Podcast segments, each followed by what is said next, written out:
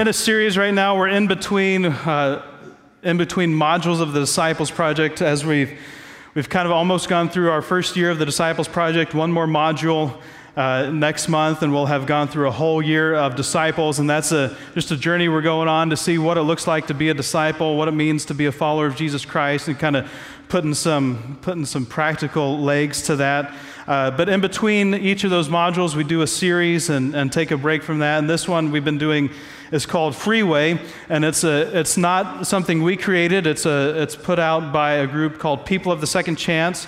And it's something that we want to incorporate into our entire ministry here as a church and hoping will become a catalyst, bringing people who are clients and guests to our food pantry and some of the other things we do and kind of be that in between step to getting them into our community and, and connected to the church. So we wanted to take the whole church through it and get you comfortable with it, uh, get a feel for it, and then down the road as we offer it, if you want to help us with that leading and coaching and things like that, you've been through it, you know what it's like. But it's been a great series, and um, I hope I hope you've been discovering some things about yourself. It's it's about kind of getting rid of setting ourselves free from some of the junk in the past that holds us down, some of the things that are keeping us from moving forward, and finding freedom to get on the freeway. The first week was about awareness. What what is it that we need to be aware of? And we said awareness increases as hurry decreases. So as we become more content with our lives and slow down, then our awareness about what God wants to do in us will, will increase, and that leads us to discovery, so that once we are aware, we can discover these things, what it, whatever it is we need to work on, what we might need to cut loose and, and let go. And then as we discover them, then we, we take the next step, which is ownership. And while there are things that happen in our lives that aren't our fault, there are things that happen to us. How we deal with them moving forward is always our responsibility. And we don't want to, uh, we don't want to allow the past to have control over us. And if the past isn't in our past and it's affecting our present, then we haven't really gotten past it yet. And last week we talked about forgiveness and canceling the debt that we think someone else might owe us, or even accepting our own forgiveness. So, forgiving ourselves for the mistakes that we've made and allowing ourselves to, to move on. This morning, we're going to talk about wholeheartedly embracing your identity. It's acceptance, accepting who you are, accepting your identity. Um, and as, as I've said throughout this series, I would encourage you to go look up these videos. This is, these are not original to me. I'm not writing this series. And um, um, Pete Wilson is who you can go look for on, on YouTube and look up some of these. He does a great job, especially with last week and this week. I'd really encourage you to go look those up on YouTube and get that. Uh, but so, as we get into it, if you have your phone, if you have your Bible, I'd encourage you to pull that out to Genesis chapter 29. Genesis chapter 29 is where we're going to be. And while you have your phone out, if you want to check in on Facebook, we always appreciate that. And let the world know you're here. Say it loud and proud. Or say something weird. I don't, I don't really care what you say, just check in. But uh, we're going to talk about Jacob and Esau. Does anyone know whose uh, father Who was the father of Jacob and Esau? Anyone know? Isaac. Okay. So, and if you read through the Old Testament, you'll hear uh, that when people refer to God as the, the father of Abraham, Isaac, and Jacob, right? So if, you, if you've kind of read any of the Old Testament, you might have come across that, that phrase a little bit the father of Abraham, Isaac, and Jacob. Well, this is Jacob. This is kind of how Jacob gets into, this, into the mix. And one thing that is great to pay attention to as you read throughout all of Scripture, especially in the Old Testament, there are a lot of messed up, broken, faulty, imperfect people who have become cornerstones and key members of our faith. And that's just as important to pay attention to because we're all broken, we're all messed up, we're all going to make mistakes, we're all going to do stupid things from time to time, but that does not discount us from what God wants to do. That doesn't, that doesn't mean we check out from, from following Jesus Christ. That just means God uses broken people and He has uh, things that He wants to do as he, as he molds us into the image of His Son. And so we're going to look at Jacob and kind of some of the, some of the mistakes and some of the problems he had and some of the stuff he went through. Um, Jacob, Jacob and Esau, they were twins, uh, and they were just minutes apart. Esau was born first, and Esau was, the, that's right, Esau was born first, right? Okay, I just want to make sure I get my facts straight. Um, Esau was born first, and he was a really hairy guy, like born with lots of hair. And he was a hunter. He was a guy that kind of went out into the fields. And then Jacob came out just a, a couple of minutes later. Probably a little bit more information you want to know. I apologize, uh, but uh, this is just how the Bible covers the story. And, but because Esau was first, that meant he got the birthright. And later in his life, we see with the cooperation of his mother, because Jacob was a mama's boy, that Jacob and his mom kind of conspired to get the blessing and steal the blessing from Isaac. And so then what happens is Jacob uh, flees for his life because his birthright was stolen, basically. Uh, and so Esau's ticked. He's mad. He's going to get he's going to get his vengeance. So Jacob takes off running and he goes to live with his uncle Laban. His uncle Laban. And that's where we pick up the story in Genesis chapter 29, verse 14. After Jacob had stayed with him for a whole month, Laban said to him, Just because you're a relative of mine, should you work for me for nothing? Tell me what your wages should be. So Jacob's working. Just because you're my, just because you're my nephew doesn't mean you don't deserve to get paid he's come, uh, Jacob had come in and he had noticed one of his cousins uh, was, was pleasing to his eye. And uh, this is his response in verse 16. And we're not going to get into the whole marrying cousins thing. We'll just leave that for now. Now Laban had two daughters. The name of the older was Leah, and the name, sorry, it's really hard to get through this passage without laughing. the name of the younger was Rachel. Leah had weak eyes which is the Old Testament politically correct way of saying she was ugly.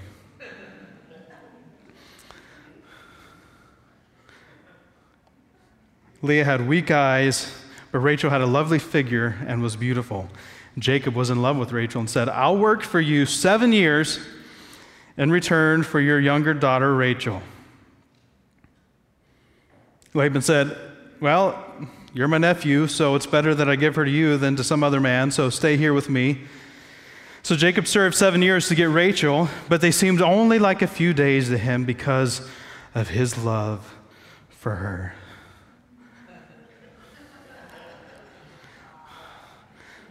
And then Jacob said to Laban, Give me my wife. my time is completed, and I want to, well, do what you do when you get your wife. So Laban brought together all the people of the place and gave a feast. The seven years is up. But when the evening came, he took his daughter Leah and brought her to Jacob. And Jacob must have had a lot of wine because he didn't even notice. Laban gave his servant Zilpah to his daughter as her attendant. When morning came, Jacob wakes up and there was Leah. So Jacob stormed out of wherever he was staying and said to Laban, What is this you have done to me? I served you for Rachel, didn't I? Why have you deceived me? Laban replied, It's not our custom here to give the younger daughter in marriage before the older one. Finish the daughter's bridal week, then we'll give you the younger one also in return for another seven years' work. Uncle Laban was shrewd and Jacob did so. He finished the week with Leah, and then Laban gave his daughter Rachel to be his wife. Laban gave his servant Bilhah to his daughter Rachel as her attendant. And Jacob did what you do with your wife on your honeymoon and worked for Laban another seven years. Isn't that a great story? It's an interesting picture, really quick. Just want to kind of point out how um, I, I, don't, I don't have any, any evidence of this, any proof of this, but it's, a, it's an interesting picture to look at, at the difference here, and it's going to really set us up for our talk this morning. Um, how, how, how Jacob worked for seven years to earn Leah, and then once he had Rachel, then he was willing to work for another seven years. And it's a good picture, kind of how the change between the Old Testament law and, and the New Testament covenant of grace, and how in the Old Testament you had to kind of work to achieve something, and it's never, you know, you never kind of worked up to what you were hoping for. And then in the New Testament, you receive this gift, and then you're willing to work out your life for it. And it's just a kind of a good picture to keep in mind. Uh, a commentator said this about this this whole story is a miniature of our disillusionment. For no matter what we put our hopes in, in the morning, it's always Leah and never Rachel. this whole story is a miniature of our disillusionment. Always wake up disappointed because we put our hopes in the wrong thing. But uh, I, I kind of want to dig into Jacob just a little bit and just focus on Jacob, and, and that's all we're going to have uh, for this morning. We don't have, don't have big, long sermon for you. We'll, we'll cut it pretty short. But uh, Jacob has kind of been driven by a false identity. He's been driven by this I'm not worthy, I'm not accepted, I am not somebody. He's kind of put on this mantle because of uh, what, what looks like, as you read through his story, some insecurity. It looks like he's insecure and like he's always trying to earn or prove something. Because he was kind of second in line, he was always kind of following up to his older brother who was always doing the great things that his father approved of. Esau would go out and hunt and he would bring in, a, bring in some food for his dad, and his dad would be proud and he'd be bragging about his son and he'd make some food and he'd kind of bring it in, be happy. And, but Jacob was always kind of, always kind of just coming up short in his growing up years with his brother. And so it looks like to me like he kind of developed some, some insecurity, some, some habits in his life that caused him to do things, to make decisions, and to go after things in a rash way, maybe in not the best way, not the most thought out way. And he ended up making some mistakes, ended up having some regrets because of how he was living. And I don't know, maybe you, maybe you don't feel like that. Maybe you don't feel that way, but I know I have come up short many times in my life.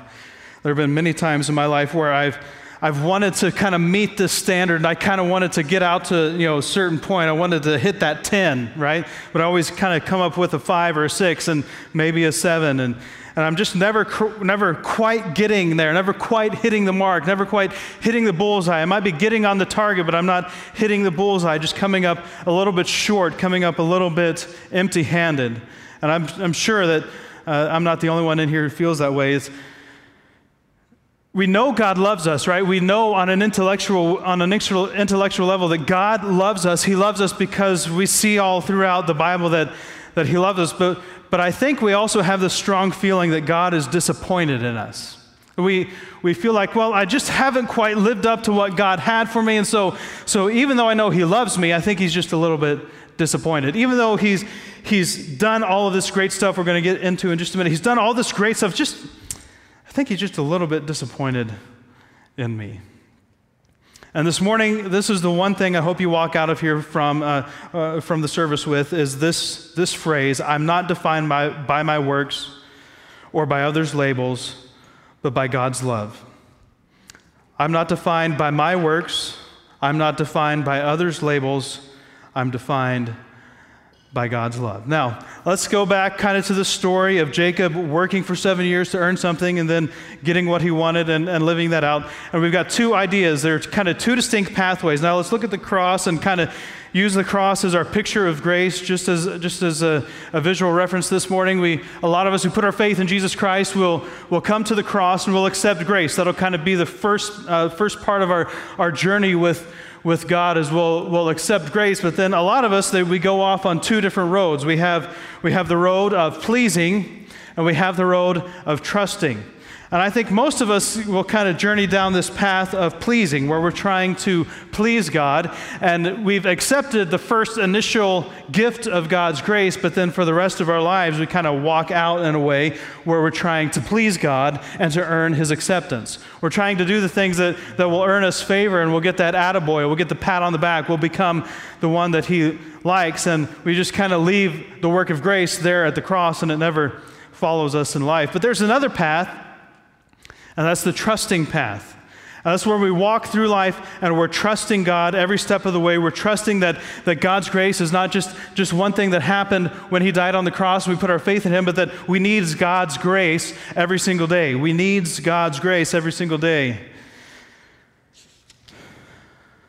Don't check my grammar.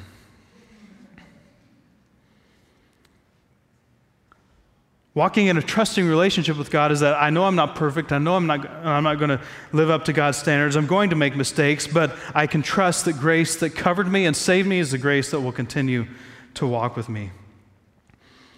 But this pleasing path is, you know, I'm going to work on my sin. You know, I'm going to, I'm going to, I'm going to kind of work it out. I'm going to fix it. I'm going to fix myself. You know, like uh, Fix It Felix. Anyone ever seen Wreck It Ralph? Wreck It Ralph, you know, Fix It Felix. He's got this hammer you don't have kids, right? So uh, he's got this golden hammer, and he can just hit it, something with a hammer and it's fixed. So it's like, fix it, Felix. And there's one part in the movie where he's fixing himself after he's getting beat up. And so, like, you should go watch it. It's a good movie.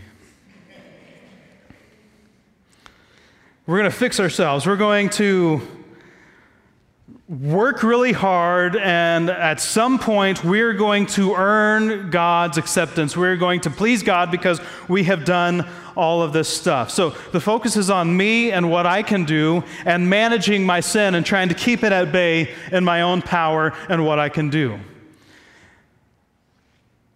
What we need to understand is that we never graduate from grace. There's never a point in our lives where, where we kind of, well, you know, we'll kind of, it's like we're stepping out of something and then we finally just kind of step out of it and we're free to run. We never graduate from God's grace. We always need God's grace. So we need to be walking the trusting path, not the pleasing path. Trusting what God says about me. Not trusting what we think God thinks about us, but trusting what God says about us. That's why it's important for us to be in the Bible and read it and, and let it become a part of who we are so that our definition of ourselves comes from God and not from others or from what we think. We trust that our identity is in Christ. We, anyone who is in Christ is a new creation. The old has gone, the new has come. So our identity is in Christ. It's not in what we can do, it's what Christ has already done. We trust that what Jesus did on the cross is actually enough to cover my sins of the past, the present, and the future. God's grace is great. We need to walk in this trusting path and not the pleasing path. We all kind of drift back to pleasing from time to time. I find myself doing it. I, I walk in that, you know, I kind of walk in this Pharisaical religious habit and pattern where I kind of need to keep certain things in, in check and so that I'm living and kind of meeting my checklist. And I think we all do this from time to time. I think we do it because we want to be loved and we think that if we do the right things that we're going to receive God's love. But we're maybe convinced on a more subconscious level that the only way we can get God's love is if we earn it and God's love is limited and conditional unless we're meet and unless we're meeting the conditions of God's love, we're not going to be loved. So we have to work up and live up to the standards. If we're falling short, then God's not going to love us. Galatians chapter 2, verse 15. This is from the message. We Jews know that we have no advantage of birth over non Jewish sinners. We know very well that we are not set right with God by rule keeping, but only through personal faith in Jesus Christ. How do we know? We tried it. And we had the best system of rules the world has ever seen. Convinced that no human being can please God by self improvement, we believed in Jesus as the Messiah so that we might be set right before God by trusting in the Messiah, not by trying to be good. Have some of you noticed that we're not yet perfect? No great surprise, right? And are you ready to make the accusation that since people like me who go through Christ in order to get things right with, with God aren't perfectly virtuous, Christ must therefore, therefore be an accessory to sin? The accusation is frivolous. If I was trying to be good, I would be rebuilding the same old barn that I tore down. I would be acting like a charlatan. Isn't what Jesus did enough? See, Paul's talking about this Old Testament thing with, with Jacob trying to earn something, and he's talking about how we had the best system in the, in the world. We had the best rule, we had the best rule book to go by, and we still came up short. We, the world had never seen anything like it, and we still came up short. So, since we had known that no human, we know no human being can please God by self improvement, we know we needed Jesus the Messiah we know we needed Jesus. But so oftentimes we kind of drift back into this pleasing. Have some of you noticed that we're not yet perfect? Are you ready to make the accusation that since people like me who go through Christ in order to get things right with God aren't perfectly virtuous, Christ must therefore be an accessory to sin? That accusation is frivolous. If I was trying to be good, I would be rebuilding the same old barn that I tore down. I would be acting as a charlatan. We don't try to be good, we've been made good by the cross. And because the gift of grace is so great and we're so amazed by what Jesus Christ did on the cross, we spend then the rest of our lives living out and working for what Jesus Christ did, thanking Him with our life that we live because He has done such a great thing. We don't, we're no longer working to earn or to prove something. We're just, we're so thankful in what we have given. We didn't wake up with Leah, we have been given Rachel, and now we're walking forward thankful that God has given us so much. Pleasing God is a great longing, but it can never be a primary motivation. There's nothing wrong with wanting to please God and to do what is right in His eyes. But it can't be the most important thing to us. It cannot be that checklist that we have to check off that is the most important thing that, that we live by. It has to be love, the love of God. Living for acceptance and love is slavery, but living from acceptance and love is freedom. Living for acceptance and love is slavery, but living from acceptance and love is freedom. Colossians 1 27. To them God has chosen to make them known among to make known among the Gentiles the glorious riches of this mystery which is in you, which is Christ in you, the hope of glory. This is a passage that, that I've talked about many, many times. I remember talking about this uh, right after I first started here. Christ in you, the hope of glory.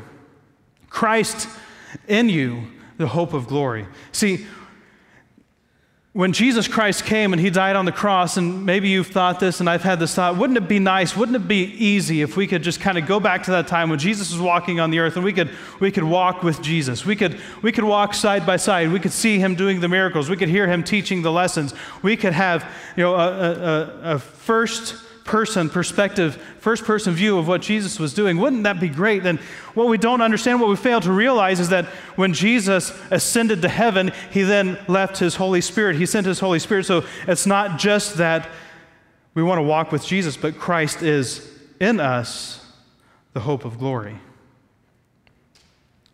So we don't, we don't need to long for the day when Jesus walks the earth. We have Christ present walking and living in us. 1 John chapter 4, verse 13 through 18.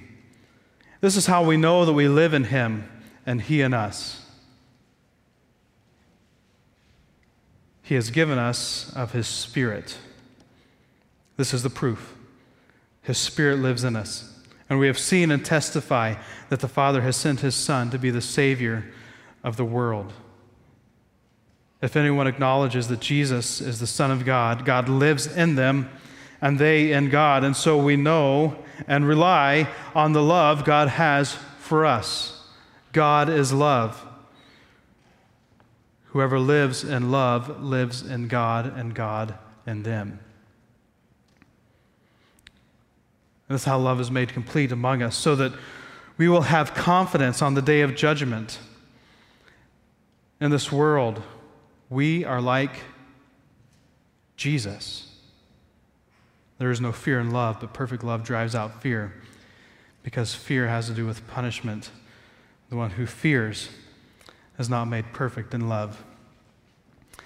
Go back to these two paths for just a minute the one where you're trying to please God and the one where you're trusting God. Imagine you've spent your whole life pleasing, trying to please God, and it comes to the end of your life and you're, you're standing before God and, and He's going to judge you based on what you've done. Have you done enough to earn God's total, complete favor? If it's, if it's based on everything that I've done and I've accomplished, have we done enough? Have I done enough that when I get to that day, when I get to that, that point in time, that point in history where I am now standing before God, have I done enough to please God? And if it's on us, we never do enough. We never have done enough. That's why we don't live in trying to earn God, God's acceptance. We don't try to please God. We live in God's love. Whoever lives in love lives in God and God in them. This is how love is made complete among us so that we will have confidence on the day of judgment. Because when we're covered in God's love, it's no longer about me, it's about what Christ did. And He lived the perfect sinless life, and His love covers me. I'm living in that love, and I am complete. I am confident. I am safe. I don't have to worry because I'm washed in Jesus. I'm clothed in Jesus' righteousness. There's no fear in love, but perfect love drives out fear. What's perfect love? What Jesus did on the cross is perfect love. Because fear has to do with punishment. The one who fears is not made perfect in love.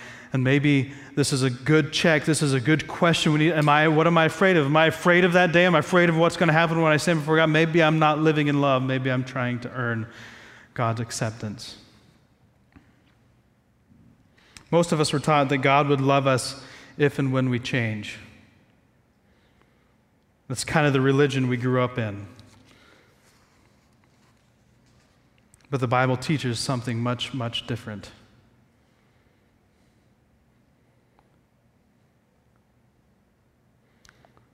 God doesn't love us if and when we change, but God loves us so that we can change.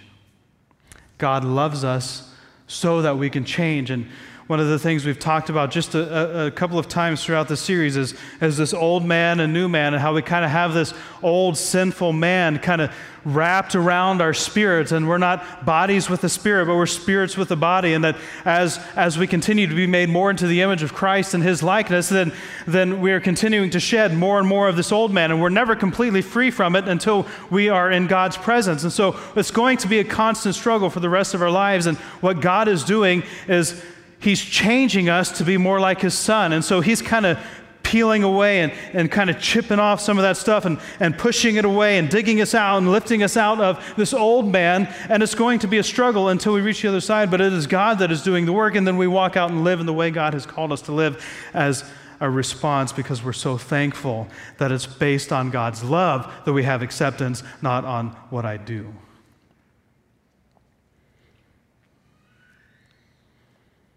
So, where is your definition of life? What is defining you? Are you defined right now by your works? Are you defined right now by what you're able to accomplish, what you're able to do? Or are you defined by the love of God? Psalm 139, verse 13 and 14. For you created me in my inmost being. You knit me together in my mother's womb. I praise you because I am fearfully and wonderfully made. Your works are wonderful. I know that full well. Maybe you're struggling to feel accepted because you just don't feel like you have any worth. Maybe you don't feel like you have anything to offer to this world. But as you look at that verse in Psalm 139, you created my inmost being. You knit me together in my mother's womb. I praise you because I am fearfully and wonderfully made. Does that sound like you were an accident? Does that sound like you don't have any value? Does that sound like God just kind of, well, just going to let that one happen? Just going to let that one just kind of come, on, come into the world and we'll just, you know, it's not really what I wanted. It's not really what I had planned, but we're just going to let them come into the world and see what happens and see how things go. Or does it sound like God created us on purpose for a purpose? Like we've said, you've heard that before from other pastors on purpose for a purpose. You were created, you were designed, you have a purpose and a plan, and you're important to God because God made you. You're here because God thought you needed to be in this universe. You are intentional. You're not an accident. Even if your parents didn't plan you, you weren't an accident. You're here because God wants you here. And it's not just that He wants you here, but He loves you. And He loved you enough to send His Son to die on the cross so that you could live in His love. God loves you because you were His. I don't know uh, how many of you have kids. If you've, if you've had children, this will connect with you. If not, you probably observed some parents and their kids. But we have four kids Hannah, Henry, Harry, and Harper. Hannah is nine, Henry is seven, Harry is four, almost five in November. Can't believe that. And Harper just as three in February. Um, and you, you, know, there's kind of a, a, maternal instinct, right? There's this, there's this natural bond, right, between mothers and their children. And of course, that's because that's where they come from. And so, uh, not going to get into that. But, but there's just this an, an, immediate natural connection. But, but there's also, if, if you were there, fathers, if you were a part of this experience, then, then you know that, that there is also an immediate connection between a father and their child. And I was, I was really surprised by this because as soon as I met my oldest, Hannah, for the first time, there was just like a switch that went on in me that, that I could not explain. I, I cannot put a finger on, but it, but it was this instant this is my child, this is my thing, this is a part of me, this is, this is, this is my daughter. And back off, right? This is my kid. Anything that happens, you're going to be, you're going to be really sorry if you did that. And so, and, and that feeling that, that did not change with, with the rest of the children that we had. So we had Henry, and that same feeling, that overwhelming sense of, wow, this, this, is, my, I, this is my son. Same thing with Harrison when he was born. This is my son. Remember Harry in the hospital, just uh, one, smiling, I think, at like a, less than a day old, within like 12 hours, smiling, and just, this is my son. He's also startled by really loud noises when it's really fun to kind of slam a door and watch him you know, just kind of go like that. But then Harper, Harper, this is my daughter. This is, you hold him for the first time. This is, this is my child. And there is nothing that they could ever do on this earth that would change that fact. There is nothing as, as they walk through this life, as they go through this life in their imperfect way, and all the mistakes that they're going to make, because all of us are fallen and broken and imperfect. They're going to make mistakes. They're not going to live up to whatever they think my standards are. They're going to disappoint me. They're going to do things that I don't like, and they're going to have an ideal in their head that, that they're trying to live up to that they're not going to be able to live up to. But nothing that they do as they walk through this life will ever change the fact that they are my children.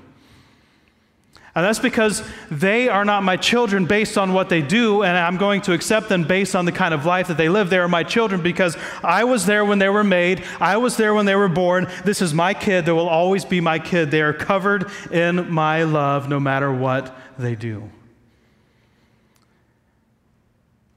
And this is exactly what happens except at a much higher, a much more perfect, a much more amazing level with God the Father and us. God made us. God was there when we were created. God was there when we were born. He loves us because He made us and He wants us. And no matter what we do, no matter what path we walk on, no matter how many mistakes we make, no matter all the wrong choices and all the wrong things that we do, no matter all of that stuff that we think is what is going to keep us from God's love, what matters is that we were made by God and He wants us to be His. We are made by God, and He wants us to walk with Him. And so here's this amazing thing that we're stepping into it is God's grace. We are stepping into this amazing, beautiful thing that we cannot comprehend, this, this thing that we cannot explain with the words that we have. We're stepping into God's grace. Here's this picture God sent his son to die on a cross to pay the price for our sins because we're imperfect, we're broken, we make mistakes, and there has to be someone that pays the price, and the cost for our sins is our life. And so if somebody didn't come and pay with their life, then we'd have to pay with our life, and our life isn't going to live up to that standard. So Jesus came and he made the perfect sacrifice. He died the perfect death. And then he rose three days later and he conquered death hell and the grave, which gave him the, the power over everything as if he didn't already have it. But he did have it, and he does have it. And then he ascended, and then he left the Holy Spirit to be here and walk with us and to power us, Christ in us, the hope of glory. Here's this amazing thing, and it gets even better. We're not just stepping into this religious thing where Jesus Christ came and died on a cross, we're, we're stepping into an actual kingdom, the kingdom of God, where we are sons and daughters of the Lord Most High. We, we are children of the King of Kings and Lord of Lords, and now we're no longer standing on the outside as peasants, hoping that we can collect some of the, the, the breadcrumbs and scraps and hoping that we just might get a taste of what the kingdom is like on the inside. But we are brought into the kingdom as children. We are brought into the kingdom as heirs to the throne. We are co heirs with Christ, is what we read in the New Testament. We are now children of the God of the universe. This is what grace is. This is what God brings us into. You are God's child, and his love for you is not based on your performance.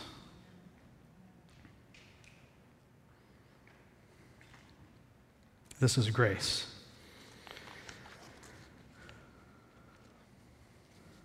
How would your life change right now if you started living like you were loved? How would your life change if you started living like you were already accepted? Like you were already a son, already a daughter.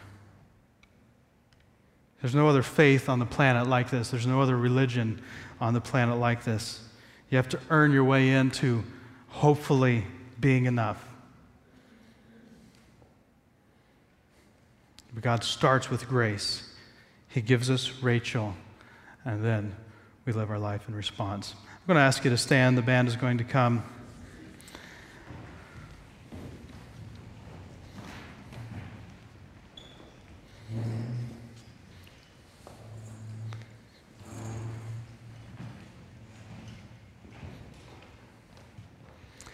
As they're coming, if you, if we would, if everyone would bow their head and close their eyes. I don't know, I don't know where you are today. I don't know what you're feeling.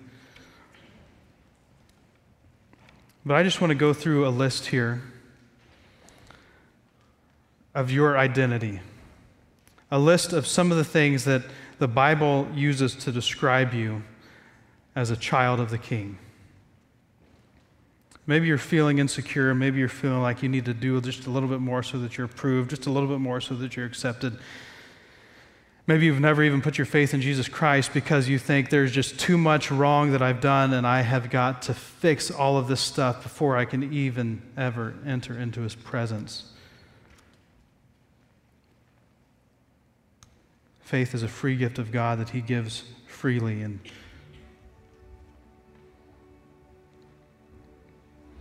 just starts with the picture of what we're stepping into. It starts with the picture of what we've been invited into. It starts with grace. It doesn't start with us. It doesn't start with the wrongs that we've done. It doesn't start with our ability to fix ourselves. This journey that you may need to begin today starts with grace and what Jesus Christ did on that cross. And if you've put your faith in Him, if you've decided that He is your Savior, He is the one that has the power to restore your broken soul, this is who you are. You're accepted. You're a child of the King. You are God's workmanship. You're God's friend. You're adopted into the kingdom. You are God's vessel. You are God's chosen one. You are His witness, His ambassador, His instrument. You're forgiven. You're complete. You are sanctified. You are loved eternally. You're a light. You're a city on a hill. You're more than a conqueror. You're a shield. You are secure. You're healed. You're sheltered. You are constantly on God's mind, and you are now at peace. God favors you. You're a favorite. God designed you, He created you on purpose. You are significant, you are lavishly loved, you are a child of God, you are accepted, and you are His. Heavenly Father, I thank you for this amazing, amazing grace that, that no matter how many times we talk about, no matter how many times we try to explain, words just always come up short. We just never quite get it across in the way. And Father, I pray in a supernatural way right now in this moment that you would just show us what grace is without needing words, that you would just give us this picture that we would be stepping toward grace. If we've never taken that step, if we've never stepped into grace, Father, I pray that you'd give us the boldness and the courage to do that right now, and that you would show us that without the grace of Jesus Christ and what he offers us, we are sinners, we're broken, we, we have no hope, we have no help. And Father, I pray that as we look at that grace, that you would help us to be willing to leave behind whatever sin it is that we cling to so tightly, to lay that down and to walk into what you have to offer us, to believe that what Jesus Christ did on that cross was done for me, that He is the Savior of the universe, the King of kings and Lord of lords, and commit our lives from this point forward to following, to walking with you. And for all those mornings that we've woken up disappointed by the lives that we've led and the mistakes that we've made, Father, I pray that throughout the rest of this day and tomorrow morning when we wake up, we would not wake up disappointed by Leah, but we would wake up amazed by grace. It's all about you. It's all about what you did. It's all about your love. It's all about Jesus dying on the cross in my place. It is all about that. And Father, from this point forward, I pray whether we're just beginning our journey today or we've been walking with you for years, that we would just cling to this verse that for me to live as Christ and to die as gain, that I want to do everything in this life that I can so that my life is for Christ.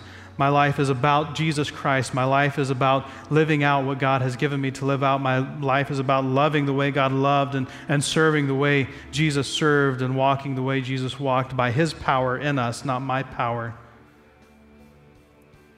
And that if we die, we gain everything by being in the presence of God. Thank you for grace. Thank you for Jesus. Help us to live in that now. In Jesus' name we pray.